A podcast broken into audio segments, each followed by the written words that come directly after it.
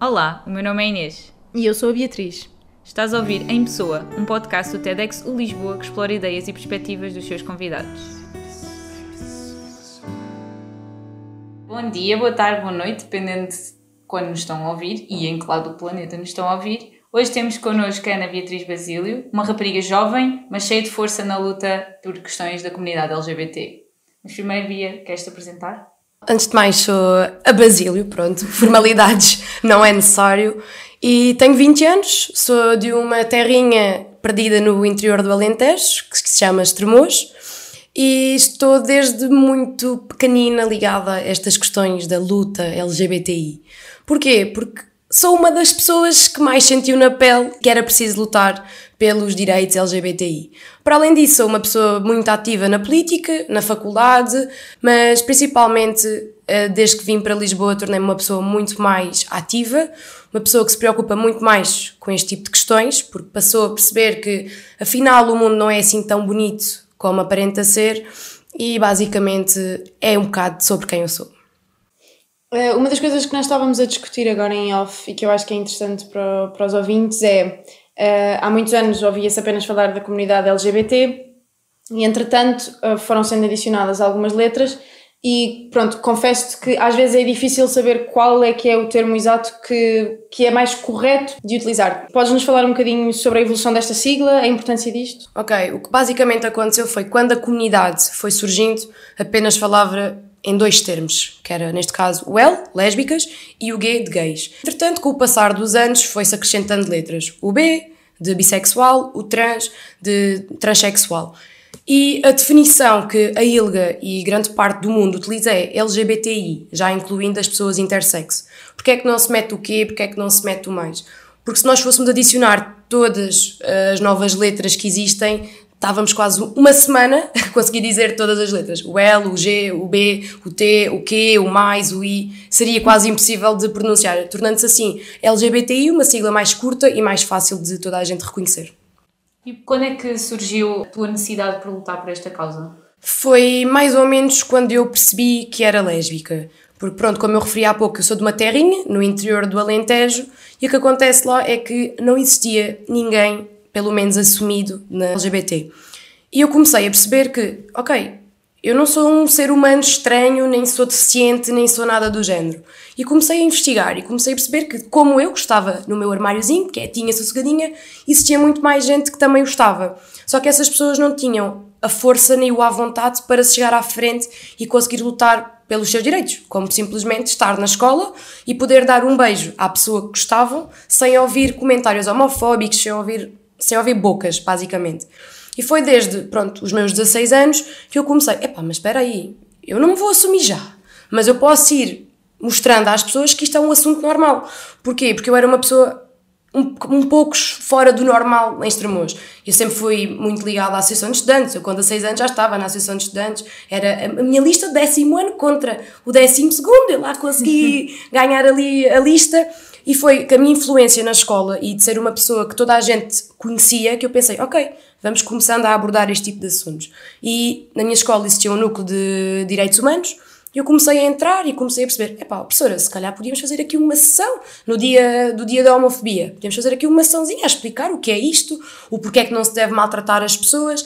E foi muito nesta ótica de ser uma pessoa minimamente influente na minha secundária que eu comecei a interessar mais e a defender os meus direitos. E só quando saí de, de Estremoz e cheguei à faculdade é que eu pensei: não, espera aí, que isto estou farta de estar num armário, quero poder estar à vontade com a pessoa que quero, não quero ter que estar a esconder, ai meu Deus, vamos dar aqui um beijinho escondidas, não sei o quê. Não, e quando vim para Lisboa foi efetivamente o ponto de viragem e o ponto em que eu pensei: não, vamos mesmo lutar por isto, vamos nos meter em associações, vamos tentar de certa forma combater, tanto cá em Lisboa, porque mesmo assim Lisboa não é assim tão mau para a comunidade LGBTI, mas não é perfeito e muito menos uh, ir para extremos, porque é que não vos passa mesmo pela cabeça uh, o tipo de pessoas e a maldade das pessoas mais velhas, das pessoas mais conservadoras, mas também de jovens de, com 20 anos, da, da minha idade, que, que fazem muito mal e que tentam, de certa forma, mexer com o psicológico das pessoas LGBTI lá. Pois, eu por acaso gostava falasse um bocadinho sobre isso. Eu, de facto, o que sinto em Lisboa é de que realmente não há grande discriminação. Claro, eu, pronto, eu sou heterossexual, uhum. portanto, eu não, nunca seria contra mim, por isso eu não sei exatamente como é. O que vejo à minha volta é que é tranquilo, mas a minha pergunta é: tu não sentes isso e achas que faz sentido continuar esta luta? Acho que faz muito sentido. E dou-te o exemplo de Lisboa. Tu tens certas zonas em Lisboa onde eu recuso-me a andar de mão dada com a pessoa com quem esteja, porque tenho sempre medo de o que poderá estar atrás. Eh, eu já tive, por exemplo, zonas como Benfica à noite. Não, não dizendo que Benfica não é segura, nada do género, mas eu já estive em Benfica, num autocarro, onde tive basicamente um senhor mais, mais velho que estava a masturbar-se a olhar para nós. E nós só estávamos tipo encostadas uma à outra, no, no autocarrozinho, encostadinhas mais nada. E isso ainda são o tipo de atitudes que se deve combater e é por isso que esta luta é tão importante. Mas, por exemplo, se nós somos ali para o bairro, somos ali para o Príncipe Real, isso aí são zonas super tranquilas. O Príncipe Real é considerado a casa em Lisboa da comunidade LGBTI. Aquilo é um, é um à vontade que se pode lá estar, enquanto que noutras zonas mais ditas problemáticas não é assim tão fácil. Não é fácil ser gay nem ser lésbica, mas ser trans é muito mais complicado, porque as pessoas não conseguem perceber, mas peraí, era uma rapariga, agora é um rapaz, mas não parece ser uma rapariga, já tem barba, já tem tudo, e as pessoas ficam muito confusas. E isso preocupa-me muito, uh, neste caso, a questão da, da transexualidade, porque as pessoas simplesmente não aceitam. Deixa-me fazer-te uma, uma pergunta uh, muito sincera. As pessoas transexuais só podem ser consideradas trans se fizerem, de facto, a mudança de sexo, se fizerem algum tipo de tratamento hormonal? Eu não sei responder cientificamente, mas, por exemplo, eu se fosse transexual e pronto, não tinha nada feito, mas a partir do momento em que eu dizia, não, eu não me identifico com o meu corpo, uhum. eu já iria aceitar que a pessoa fosse transexual, porque tem, mostra esta ideia de, na sua cabeça de, epá, eu não, não me sinto bem no meu corpo.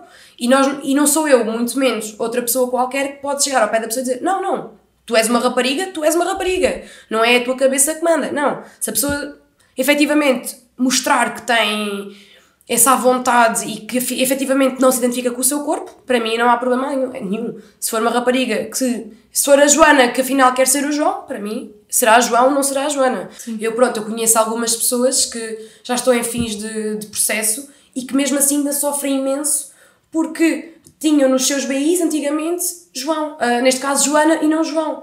E, por exemplo, agora esta questão da lei, de se puder mudar o nome, eu acho que é muito bom, porque só as pessoas que estão na pele de não se identificarem com o seu corpo, com a sua imagem, com o seu nome até, é que sabem o que sofrem. E grande parte das vezes as pessoas suicidam-se porque não aguentam a pressão que, que a sociedade lhes está a colocar, simplesmente por um nome.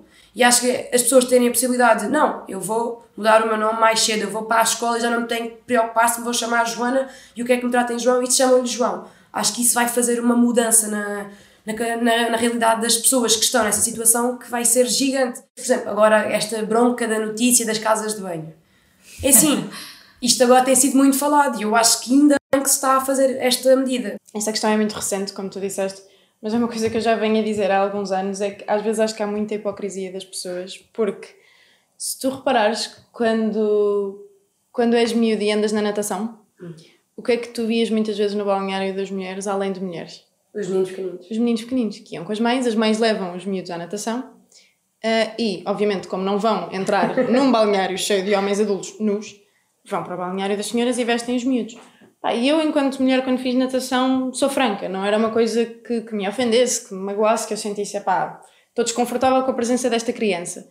Mas eu nunca fui a um balneário masculino em hora de, de ponta, mas eu tenho 100% de certeza que se tivesse ido não tinha visto nenhum pai com a filha dele lá. Nenhum. Um pai que leva uma filha à natação, nunca na vida lhe vai passar pela cabeça ir vestir uma miúda de 5, 6, 7, idade que for, ao balneário dos homens. Exato. E isso na cabeça das pessoas está excelente, está ok. E para eles faz todo o sentido. E quando tu falas na possibilidade de ah, mas se calhar não faz sentido esta pessoa ter este sexo e ir a esta casa de banho, o quê? como, como se não fosse uma coisa com que, que nós andamos a fazer há séculos. É, ok que é um contexto um bocadinho diferente, é um contexto balneário. Mas eu, eu, eu pergunto sempre imenso isso às pessoas. Levava a sua filha de 5 anos para, para a casa de banho. Ah, não sei o quê. É um bocadinho a mesma coisa. Isto agora foi, foi uma parte mental, porque é uma questão que, que eu tenho mesmo vindo a dizer Sim. há anos, que ainda por cima só perpetua aquele estigma da mãe é que vai às atividades extracurriculares com os filhos, porque só a mãe é que tem este, este tipo de liberdades. Se o pai até quisesse levar, se calhar não podia. Não, não é só de agora que isso acontece. Sim. Há muitos anos atrás, Eu lembro-me, a minha mãe, eh, pronto, tinha a possibilidade de me de levar ao balneário. Mas fosse o meu pai, o meu pai tinha que ficar à espera que eu me despachasse ali com os meus 5 aninhos ali a tentar o mais rápido possível porque tinha o meu pai à espera. O meu pai não entrava Muitas e o meu vezes pai não me ia levar. funcionárias, Exato. funcionárias com crianças porque Exato, não podias. porque o pai não me ia levar, o meu pai não me ia levar para aquele balneário. Claro. Voltando um bocadinho atrás, hum, a pergunta pode ser um bocado tipo ignorante, mas muita gente também se pergunta: será que não é uma moda também as pessoas começarem a sentir que, que hum, sei lá, que é na boa ser bissexual? Eu tenho muitos amigos que agora pá, é super na boa experimentar, portanto, Ok, eu já tive muito, já debati muito esta questão, porque na altura houve muita gente que disse, ah, isso agora está na moda, isso agora toda a gente é. E efetivamente isso é um bocado verdade, não te vou mentir. Mas o que eu sinto é que ex- existe muito mais pessoas LGBTI agora. Mas isso é porque as pessoas sentem que têm muito mais confiança e que não vão ter aqueles problemas todos que se calhar há 50 anos atrás iam existir. A perseguição, ai meu Deus, o que poderá acontecer. Efetivamente caiu um bocado na moda tem, tem que ser, é verdade, tipo, as pessoas agora, toda a gente quer experimentar. Bem, vamos experimentar, se calhar a gente gosta, se calhar a gente não gosta. já que é aceite. Já que é aceito, espera aí, deixa cá experimentar. Mas isso também, de certa forma, magoa algumas pessoas. Por exemplo, no, no meu caso não, porque eu, para mim esta questão é uma não questão. Eu lido com a minha sexualidade de- muito tranquilamente, mas há muitas pessoas que, por exemplo, se identificam como bissexuais e que só agora conseguem dizer ao mundo que o são e, as pessoas, e ouvem como, ah, isso agora está na moda, que estás a experimentar. E que ficam de certa forma a pensar, epá, se calhar não devia ter dito, se calhar as pessoas não estão a fazer explicar bem, as pessoas não estão a perceber o que eu sou. E preferem muitas vezes ficar no seu silêncio outra vez do que voltarem a ouvir este tipo de comentários.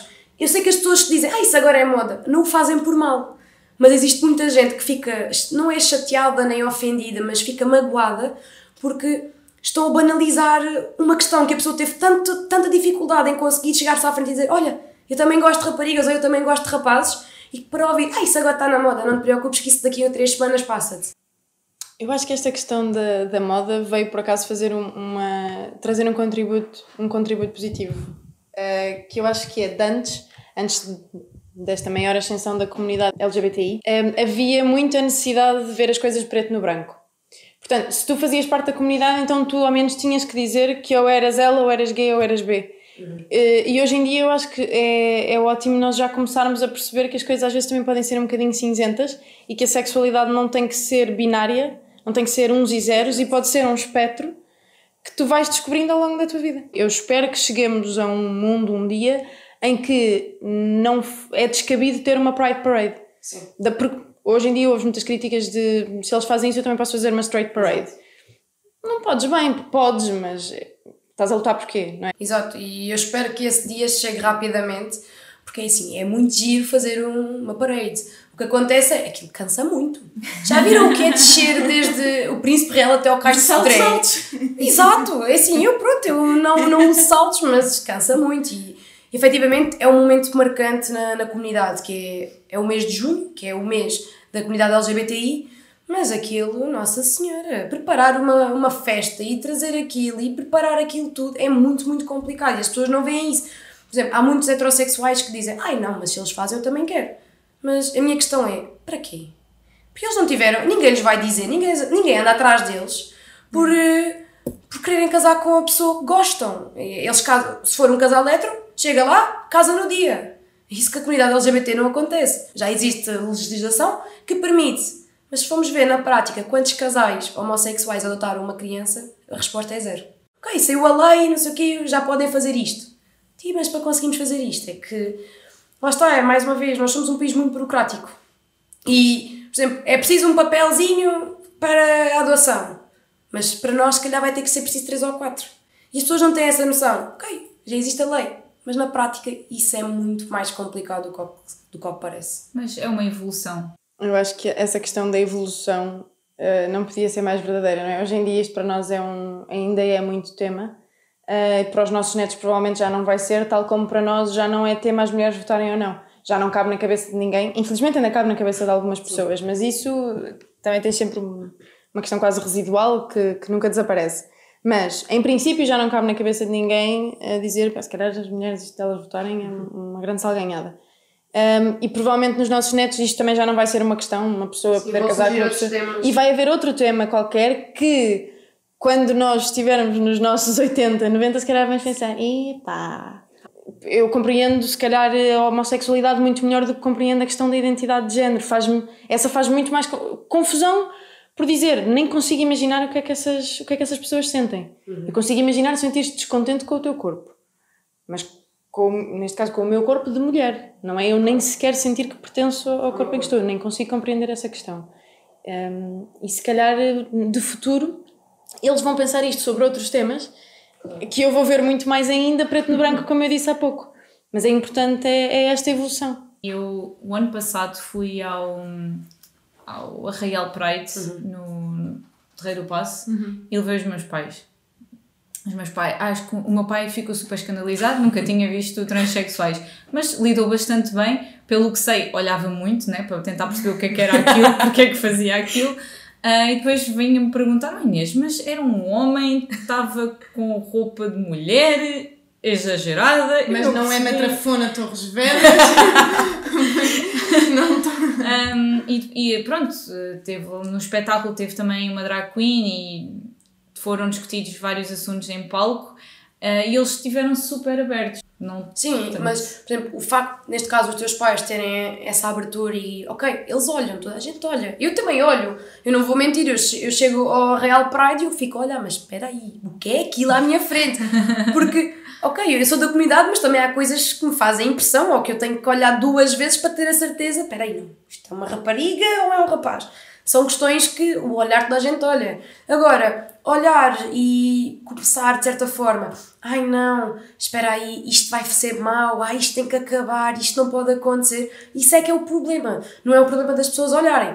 Uh, quais é que achas que são as três medidas que podiam começar a ser adotadas para abrir mentalidades e melhorarmos esta situação toda? Ok, eu acho que a primeira é o respeito. É as pessoas respeitarem-se elas próprias e de certa forma conseguirem respeitar a opinião das outras pessoas. Porque nem toda a gente tem que pensar da mesma forma, nem tudo tem que ser tão claro, nem tudo tem que ser tão escuro.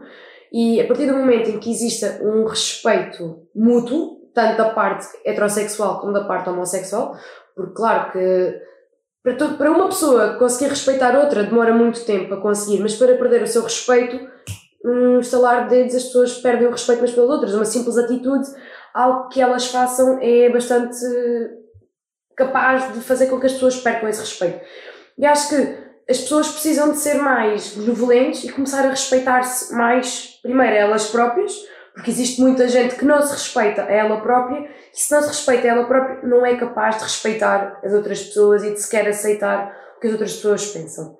Portanto, eu acho que o respeito seria a primeira coisa que as pessoas precisam de entender para se conseguir mudar as mentalidades e mudar um bocado a perspectiva como as pessoas pensam. Outra que eu acho que também seria importante seria mesmo a coragem. Porque, ok, não é fácil estar do lado de quem tem que chegar ao pé dos pais e dizer: Olha, eu sou isto, olha, eu sou aquilo. E as pessoas têm que conseguir valorizar estes pequenos atos. Para muitas pessoas, assumir-se pode não parecer nada, ou porque sabem que os pais aceitam, que as pessoas à sua volta aceitam, mas isso nem sempre é assim. Há muita gente que tem medo de se assumir porque os pais os vão pôr fora de casa, os pais não vão aceitar. E a coragem que as pessoas têm nestes atos, de um dia se cons conseguem chegar à frente e dizem: Ok, eu gosto disto, ou eu sou aquilo, eu sou isto e aquilo, devia ser mais respeitado, uma vez, utilizando a, a primeira que eu disse, que era o respeito, porque as pessoas não lhes passa pela cabeça o que é que é ter que chegar ao pé dos pais, das pessoas que mais gostam e ter o receio de ter uma conversa e nunca mais os pais falarem com eles. E para mim o mais importante, e isto tem. É assim, as palavras não são propriamente as mais bonitas, mas é, eu acho que tem que existir um cagar na cena, peço desculpa pela expressão, porque só assim é que as pessoas vão ser elas próprias, só assim é que as pessoas não se têm que preocupar. Ai, hoje não posso vestir esta peça de roupa porque vou ser confundida com uma pessoa da comunidade LGBT ou porque ainda vou ser mais lésbica do que que sou. Não, as pessoas têm que não se preocupar, as pessoas têm que começar a viver o seu dia a dia de uma forma muito mais tranquila, e sem, sem terem medo, porque o medo está a consumir-nos e enquanto nós nos deixarmos ser consumidos pelo este medo, nós não, não vamos ser verdadeiramente felizes. Então, para mim, o mais importante, para além do respeito e da coragem, é mesmo cagar na cena, viver a vida como eles querem, sem muitas preocupações. Olha, está a ficar na altura de fazermos uma coisa que já vem sendo hábito nosso na, no podcast, que é nós fazemos perguntas sobre o nosso convidado a pessoas que são mais próximas dele. No teu caso, nós falámos com duas amigas tuas chamadas ambas Inês, a Inês Liotte e a Inês Rachel, e a primeira pergunta que lhes fizemos foi qual achas que foi o maior contributo da Beatriz para a comunidade LGBT? Uh, a, a, resposta da Inês Liotte, vou-te dizer agora qual foi. Estás pronto? Não passa de mim, ok, bem. a Inês disse: Desde que ela se descobriu a ela própria e saltou da sua caixa sem qualquer medo, foi capaz de influenciar atitudes e comportamentos tanto de pessoas que conhecia pessoalmente como de pessoas que conhecia de forma indireta. O contributo dela para a comunidade não começou com o TEDx, nem de perto sempre a conheci dedicada à causa, mas, mais que isso, à normalização propriamente dita das características identitárias de cada um, sejam elas quais fossem. Sem rótulos nem apontar dedos, fui sempre genuinamente eu ao lado dela. E foi essa energia que ela, sabendo que a possui, quis elevar a uma escala maior, subindo ao palco do TEDx de Lisboa. A meta era claramente incentivar a comunidade a soltar-se do seu armário, mas ao mesmo tempo relembrar que os nossos armários vão para além da construção social tradicional e com tudo isto, quero dizer que a Basílio contribuiu não só na minha vida como na de outros para a desconstrução de grandes e pesados armários. E mesmo que não o tenha feito totalmente, certeza que já fez o suficiente para limpar muitas teias de aranha. E, no que depender dela, sei que nunca vai parar. Ai, tão linda! Quando chegar à casa primeiro, Inês Liotte, estás a escrever muito bem. Isso foi aí uma resposta que Nossa Senhora! Não, mas eu, eu acho que, pronto, isso para mim ela é uma das minhas melhores amigas e ouvir estas palavras de ela é algo muito importante. Porque sei que de certa forma, como ela diz, eu consegui ajudá-la e eu fiz isto muito para ajudar toda a gente, ajudar-me a mim própria, mas consegui ter esse tipo de respostas, conseguir ajudar todas as pessoas. Opa, tão linda! E a resposta da Inês Rechal, eu estou a dizer isto bem? Rechal. Rechal. A resposta da Inês Rechal, podes ouvir por ti mesmo responder à primeira pergunta, qual é que eu acho que foi o maior contributo que a Beatriz uh, deu ou fez para a comunidade LGBT?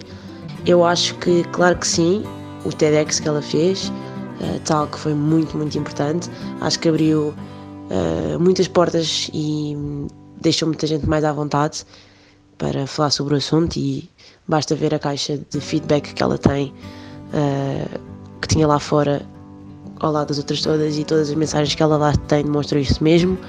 Mas eu acho que qualquer momento no seu dia a dia também é bastante importante, porque a Basílio ou a Beatriz, como queiram chamar, é uma pessoa que se vê algo que não está a correr bem, ela vai intervir.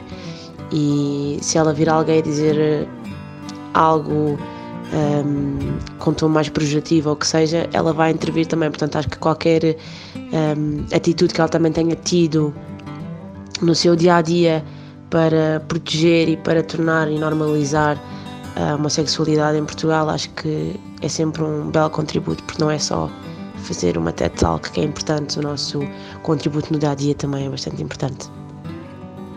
Opa, elas, elas estão as duas muito, muito inspiradas, mas não, é mesmo muito importante ouvir isto de pessoas que são tão próximas a mim e que estão no meu dia a dia. A Inês Liotte é a minha colega de casa e a Inês Rechal é provavelmente uma das melhores pessoas que esta vida de Lisboa uh, me deu. E saber que elas estão lá e elas próprias são um bocado como eu. Por exemplo, se a Rechal ouvir alguém a fazer um comentário assim mais com, com outra intenção, ela também é a primeira pessoa a chegar-se à, chegar à frente e dizer oh, calma aí, então, respeito. E, e ouvir isto delas as duas, pá, só me aquece o coração e quando chegar a casa ali vai receber muitos beijinhos e quando tiver que arrechar também. A segunda pergunta que fizemos foi para elas relembrarem o momento mais marcante que tiveram contigo. Uh, a Inês Liotte uh, referiu que de facto tu cozinhas muito bem uh, e que os momentos mais marcantes são os, os jantares em família. a resposta da, da Inês Rechal, pois ouvi tu mesmo. qual foi o momento mais marcante que eu tive com o Basílio? Bem, foram muitos, porque pronto, eu já conheço a Basília há algum tempo e nós estamos muito bem, estamos muito tempo juntas. Um, portanto, há muitos que deve ter sido até se calhar o mais marcante, mas eu não me lembro agora. Mas claro que vem-me à cabeça coisas relacionadas com o TEDx e, por exemplo, na noite em que fechavam as estações do Speaker Contest, uh, eu lembro-me de estar a falar com ela e dela achar que não ia ganhar porque a outra rapariga tinha, havia uma outra rapariga com mais votos, ou já não me lembro bem ao certo do que era. Uh, e eu dizia não, mas é possível, é possível, e hum, realmente foi possível. Também me lembro de ter que ouvir uh, ela treinar a apresentação dela over and over again na faculdade. Ela só falava disto, só falava do TEDx. Um, isso também foi marcante porque foi vê-la a construir uh, toda a apresentação e a construir e poder depois realizar um sonho. Um, e talvez no dia do TEDx mesmo, porque ela estava super nervosa e notava-se. E é raro ver a Basílio nervosa, eu acho. E via Basílio nervosa e era a Basílio que estava. Já não estava ao pé de nós, nossa mesma, mas estava mexendo no telemóvel na mesma, mandar mensagens, não sei o quê, estava nervosa e notava-se. E vê-la subir ao, ao, palco foi tipo. That's my friend. Foi, foi bonito, foi, foi bonito. E foi muito, um momento muito, muito, muito em que eu tive muito orgulho nela. Elas, juro elas, estão, elas foram buscar mesmo cenas do baú. Mas sim, por exemplo, a Leo estava a dizer, eu adoro cozinhar para os meus amigos. Eu posso, eu prefiro, por exemplo, jantares de anos, eu prefiro ser eu a cozinhar um jantar que eles vão comer e ter 50 mil vezes mais de trabalho, mas foi algo que eu fiz e se estiver bom, fiz para mim, mas se estiver mal, pronto, manda-se pizzas a seguir. E adoro, porque são estes momentos, quer se quer não, nós queríamos ali mais intimidade. Olha, fiz a comida, olha, estive a cortar a carne, estás a comer agora e eu adoro mesmo, mesmo cozinhar para os meus amigos. E, e por exemplo, a Rechal também é uma das pessoas que vai muitas vezes comer lá à minha casa com, com a Elliot.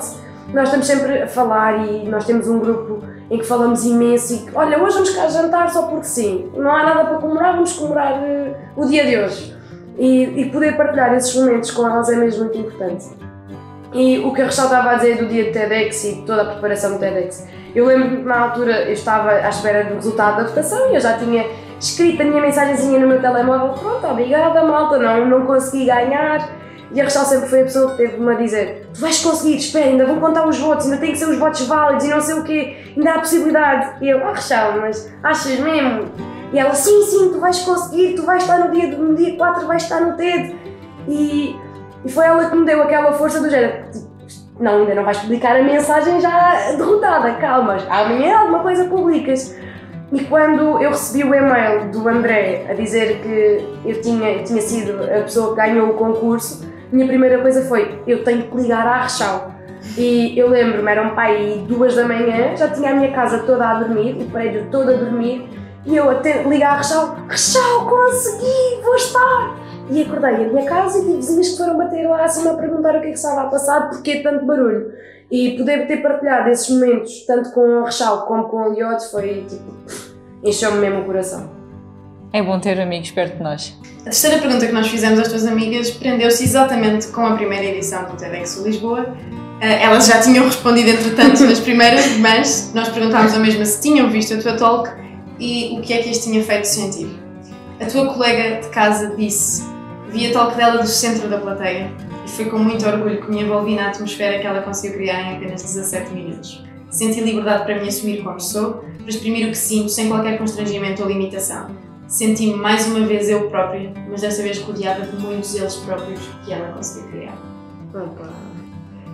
A Inês Liotte está a escrever muito bem, mas eu sei que ela está, está mesmo a dizer o que sente, porque esse, esse comentário ela já me tinha dito e que, que, esteve lá, mas que não sentiu que ela própria estava sozinha ali naquela atmosfera, que eu tinha conseguido cativar as outras pessoas à sua volta. Por exemplo, eu começo o teto com eu não gosto de rapazes, gosto de raparigas. Isto é uma frase muito, muito forte para se abrir o teto. E ela disse-me que havia muita gente, pronto, no seu telemóvel, e assim que ouviu, ouviram esta frase, espera aí, o telefone voltou para o bolso e eu consegui cativar a atenção e consegui que as pessoas de certa forma, sentissem o que eu estava ali a dizer e a falar. E a resposta da Rachel foi? Sim, eu vi a talk dela, estive presente no TEDx e o que é que me fez sentir? Bem, eu chorei. eu chorei, não fui a única do nosso grupo de amigos, mas chorei. sou uma sentimental e vê-la ali foi um orgulho gigante. Já tínhamos tido imensas conversas sobre o assunto e houve vezes em que ela pensou em não participar e em voltar atrás, com medo às vezes das consequências, mas foi bom ver que ela foi. Estava com medo, mas foi, porque às vezes também é, também é isso. Se tens medo, vai em frente, porque é assim que superas o medo. E foi vê-la ali uh, ser quem ela era, e na parte em que ela mostrou a fotografia dos amigos e levou o peluche que nós lhe oferecemos no aniversário para o palco, caiu-me tudo. Um, mas foi mesmo um orgulho ver aquela miúda ali a falar e, e a mudar mentes. Foi muito bom. Claramente é do nome, não é? O problema é do nome. As vezes são emotivas, sabes, choro fácil. Eu não acho que é um problema, ok? Não, de facto não é, não é? Eu não acho que seja. Às vezes é chato, mas pronto, eu estou a aceitá-lo. Já as Beatrizes. Mantemos a Mantemos até ao final. Chorar é para dentro, só para ninguém saber. Exatamente.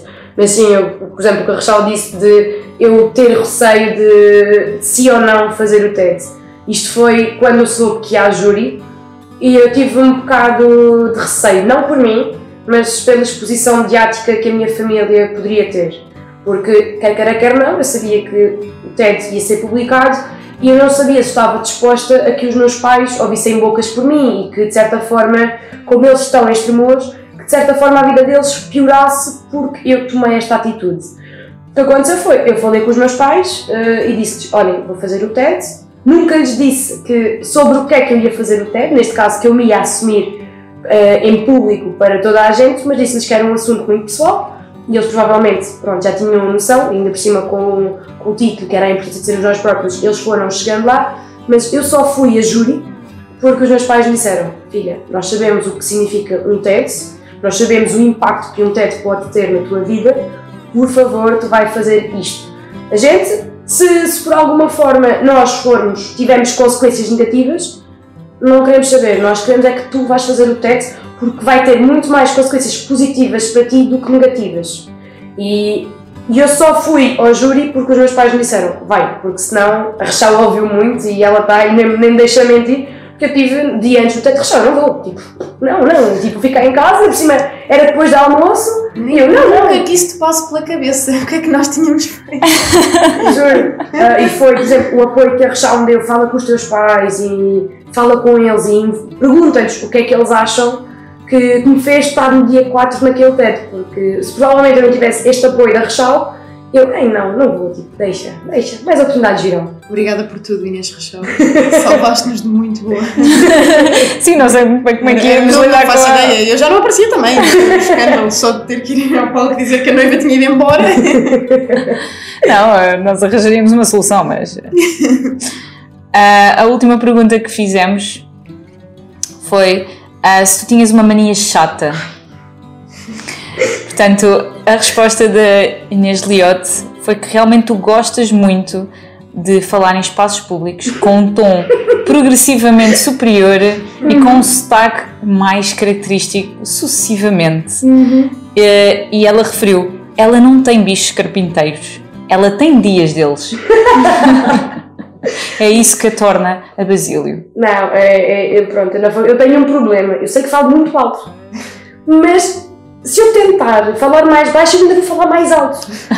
E não dá, tipo, os meus pais estão sempre a dizer Bia, fala baixo, Bia, fala baixo. Ou os meus amigos da faculdade, fala um bocadinho mais baixo que eu estou ao teu lado. E eu não consigo, porque, não sei, tipo, pronto, falo muito alto e deixem estar. E isso dos bichos carpinteiros, vocês estão aqui à minha frente, vocês estão a reparar que eu não paro tipo com as mãos, com uma caneta, mexer as pernas eu não consigo estar quieta. Não, não tenho tipo nenhum daquelas coisas de. Como é que se chama? De...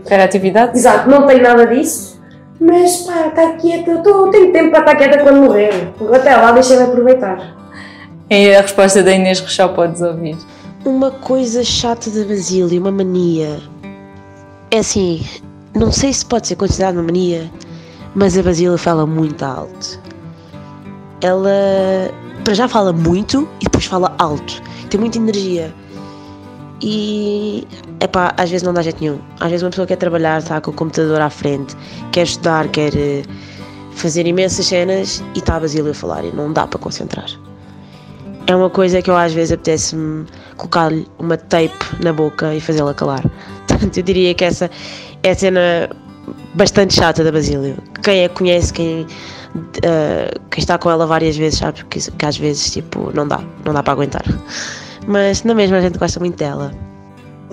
Sim, isto é, é, é, é, sou muito conhecida na faculdade pelo meu tom de voz, porque eu posso estar a chegar à faculdade e a dizer bom dia à segurança que no bar já me estão a ouvir e o bar ainda é no menos um, portanto, mas isso não sei, eu sou uma pessoa que está sempre muito bem disposta e que um dos problemas que eles me apontam muito é que às 7 da manhã, porque eu no semestre passado tinha aulas às 8 da manhã, e eu chegava à faculdade com energia como se fosse tipo 3 da tarde. Eu estava ali a dar tudo, a falar extremamente alto, extremamente rápido, e eles falavam tipo Basílio, cala-te. E foi daí que surgiu uma hashtag, que eu de vez em quando uso, que é hashtag Basílio tem que parar. Porquê? Porque eu vinha com tanta animação de manhã que eles diziam Basílio, para só um bocadinho, porque senão a gente vai te mandar tipo para a janela. e, e, pronto, isso sem dúvida alguma que falar muito alto é, é o que me caracteriza. Agora temos um jogo para ti. Portanto, nós vamos um, apresentar-te 15 segundos de algumas músicas, que são músicas que apoiam a comunidade LGBT, uh, e terás de adivinhar o nome da música e ou, depende se conseguires, o, o artista que a canta. Ui, vamos embora. Aviso já que eu pronto, conheço as músicas, sei cantá-las, mas às vezes os nomes é um bocado mais complicado. Mas Podemos pedir, podemos pedir para cantar, se calhar. Ai, não sei, não sei o que é que é melhor. Se é na cana rachada. Olha, podes escolher. Pronto. Vamos dar-te essa liberdade. Posso se não cantarolar. se não souberes dizer o nome, podes cantar podes, o refrão. Podes cantar o refrão para provar que sabes. Vamos começar com uma música fácil, pode ser? Estás preparada? Estou. Ok. Eu não sei se estou preparada para o que todas vamos ver agora que vamos começar aqui com estas músicas. vamos.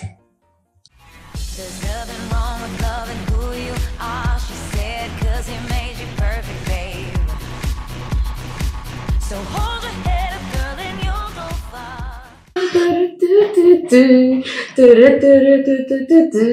Pronto, sei que é Lady Gaga, uh, o nome. Canta lá o frango, pode ser que chegue lá. Ai, espera, espera, espera. Ai, bom. Não lembras do que é que ela dizia? Conhece a música, Baby, I was born this way. Lady Gaga, born this way. Demorou, mas chegou lá. Cantar ajuda. Exato. Próxima música. My lover's got humor. She's the giggle at a funeral. Knows everybody's disapproval. Não, não, não chega ao nome, mas isto é Ozier, olha lá como é que se chama. Take Me to Church. Take Me to Church, exato. Rosier. É isso. Ok, terceira música. E é agora que a festa vai, vai começar.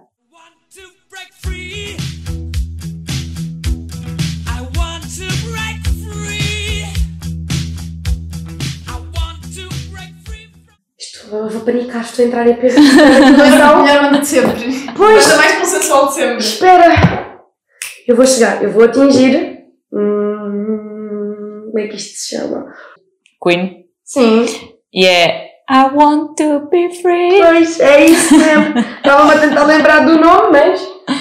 Vai, esta agora é divertida, não é sei se tu conheces. Assim, esta. Passámos dos Queen, portanto agora vamos descer um bocadinho o nível. In the butt. I said what what in the butt. You wanna do it in my butt? In my butt. You wanna do it in my butt? In my butt. You wanna do it in my butt? In my butt. Let's do it. Ai, eu não ouvi isto. Ai, mas deixa estar, continua, que isto é giro. Esta música. What what in the butt? Esta música foi aqui a amiga que, que me apresentou também. Eu também não estava familiarizada. Esta música é do um artista Samuel e chama-se What What in the Butt. Não, não era, não, não conhecia. É engraçado, vai ver, ver o videoclipe para ver deve, a dança. Deve interessante. É engraçado. Sempre. Não, eu acho que. É. Não conhecia essa, não, não vou mentir, essa não conheço.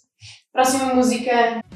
Eu sou filho do arco-íris, eu tenho outra íris, eu tenho outro olhar. Parece muito mal, mas será que é o filho do arco-íris? É, é o Filhos do Arco-Íris, da Preta Gil. Música seguinte. Katy Perry, I Kiss a Girl. Pronto, é demasiado simples. Ah, não, essa música também tem história já, porque quando esta música toca, toda a gente que gosta de beijar meninas experimenta e dá um beijinho a uma menina, portanto, Ah, é? Sim, eu pelo menos, por exemplo, sempre que isto passa numa discoteca gay, eh, existe muita gente que, pronto, que ainda não sabe muito bem a sua sexualidade, que aproveita.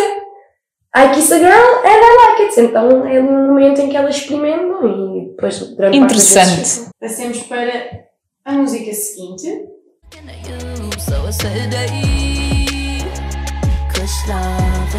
Sometimes I just wanna kiss girls, girls, girls. Kiss girls? É só girls. Isto é de quem? Rita Ora. Não fazia a mínima das ideias desta música, para ser sincera. Última música, último desafio.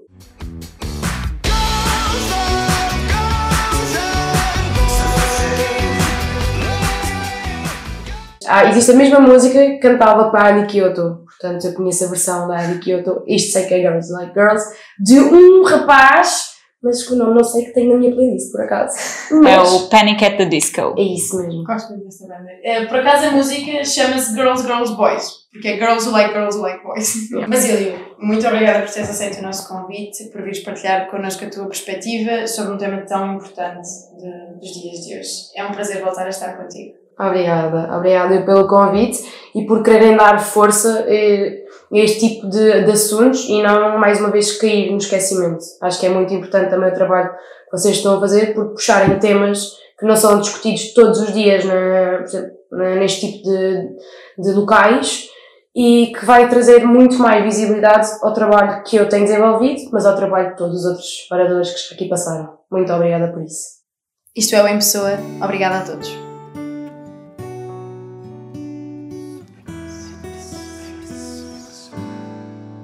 Este episódio foi produzido por nós, Inês Ferreira e Beatriz Moreira.